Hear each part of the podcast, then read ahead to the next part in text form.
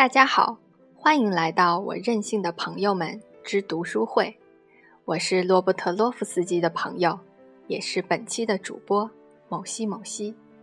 您现在听到的音乐是 Rachel Portman 的 Main Titles。 本期我为大家带来的是王安忆所著《今夜星光灿烂》的节选《月丁的故事》。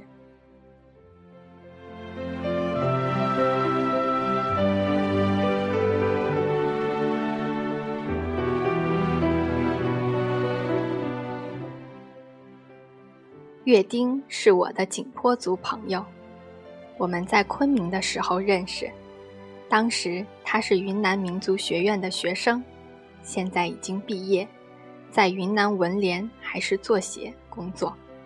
他长得小小的个子，却很结实，一头卷发，黑黑的。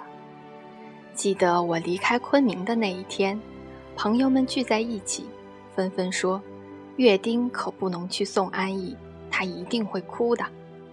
不料他眼眶里顿时布满了眼泪，勉强笑着，然后喃喃说道：安忆是个好姐姐。他的这句评语使我很感动，也很惭愧。我想我对他其实并没有做过什么，可是我继而想起有一次我问他景颇语和汉语的区别时，他沉吟了一下说，比如同志这个词在景颇语里还包含着心连着心的意思。后来在全国青创会上我又遇见了他，他没长个子，只是添了一副近视眼镜，依然叫我安忆姐姐。临走时他托我烧一条贵重的云烟给他一位在上海的老师，当我送去时，那人想了很久月丁这个名字，最终还是犹犹疑疑的。我又一次想起同志这个词在景颇语里的含义，深觉得如若有一位景颇族的朋友，你便永远不会被遗忘了。我经常想念月丁，还有他告诉我的那一些美丽的故事。虽然我知道有一天月丁自己会将这些故事讲给大家听的，可我却忍不住也要来讲讲这些故事。我想我讲的与他讲的故事是会有不同的含义的，就比如同志这一词。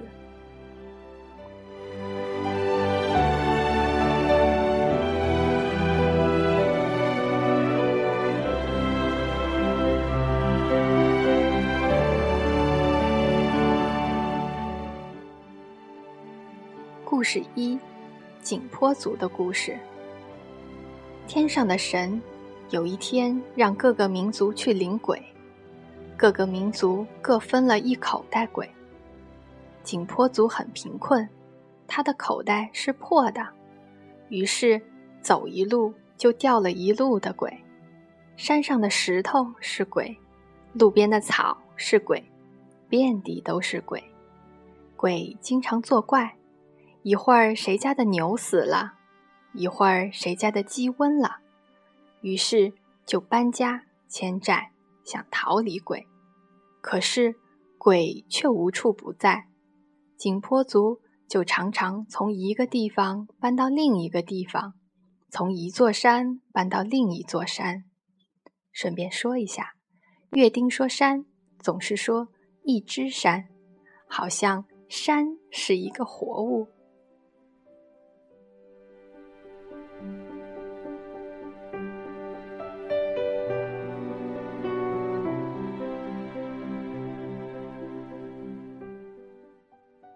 故事二，月丁的故事。月丁小时候，寨子里有一些散落的书叶，人们拿它来盖腌菜坛子，书叶上有许多字。月丁不知道那字是什么意思，也不知道那书叶是从哪里来的。后来他上小学了，小学校离家很远，不能够天天归家。他和同寨的几个孩子便在学校附近一家棺材店里打宿。夜里，他们围着火塘，坐在锯好了准备做棺材的木板上，听他们的一位老师讲故事。那个老师是个姓王的汉族人，他和他们说的是福尔摩斯的故事。一天晚上，约丁永远不会忘记，这个晚上那老师说，今天不讲福尔摩斯了，我来讲一个曹雪芹写的《红楼梦》。约丁一下子从棺材板上跳将起来，瞪大了眼睛说道，什么？你说书是人写的？那老师一怔，然后瞪了他一眼说，什么不是人干的？说罢，他站起来转身朝门走去。约丁追到门口，他至今也忘不了那老师迈着急碎的步子跑下门口的斜坡，到了坡底转过身来，对了他大声说，约丁，什么不是人干的？约丁站在门口，望着漆黑的坡地，身后是熊熊的火光。后来他读完了小学，又读完了中学，再上了大学。他发现家里腌菜坛子上盖的书页原来是《诗经》。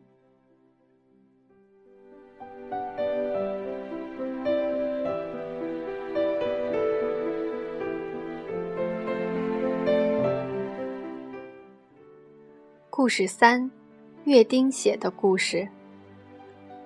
后来约丁写诗了，还写小说。他告诉我，他手中正写着一个中篇，写的是一对表兄妹相爱的故事。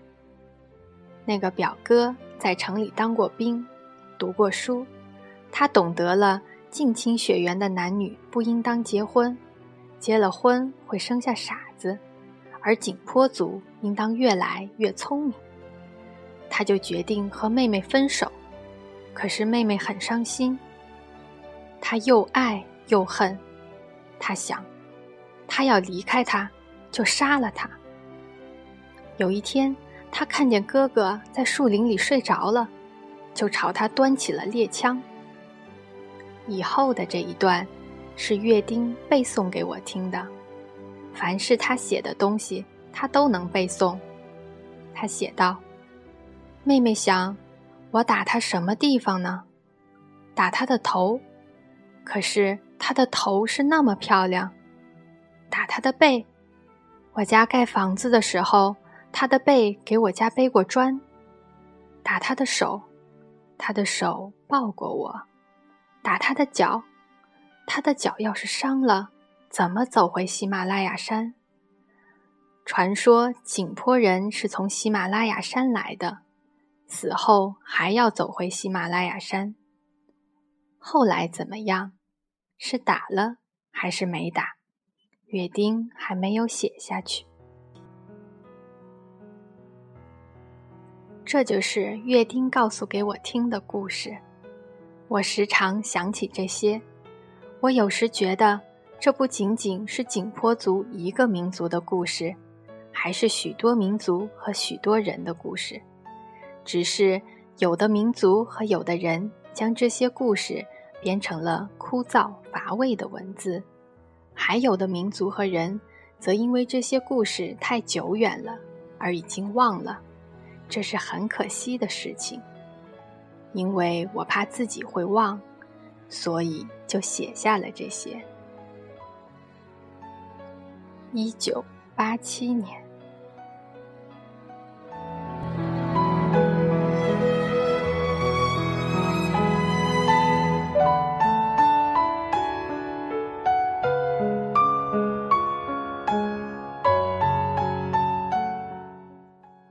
以上就是本期我为大家带来的全部内容，感谢大家的收听，我们下期再见。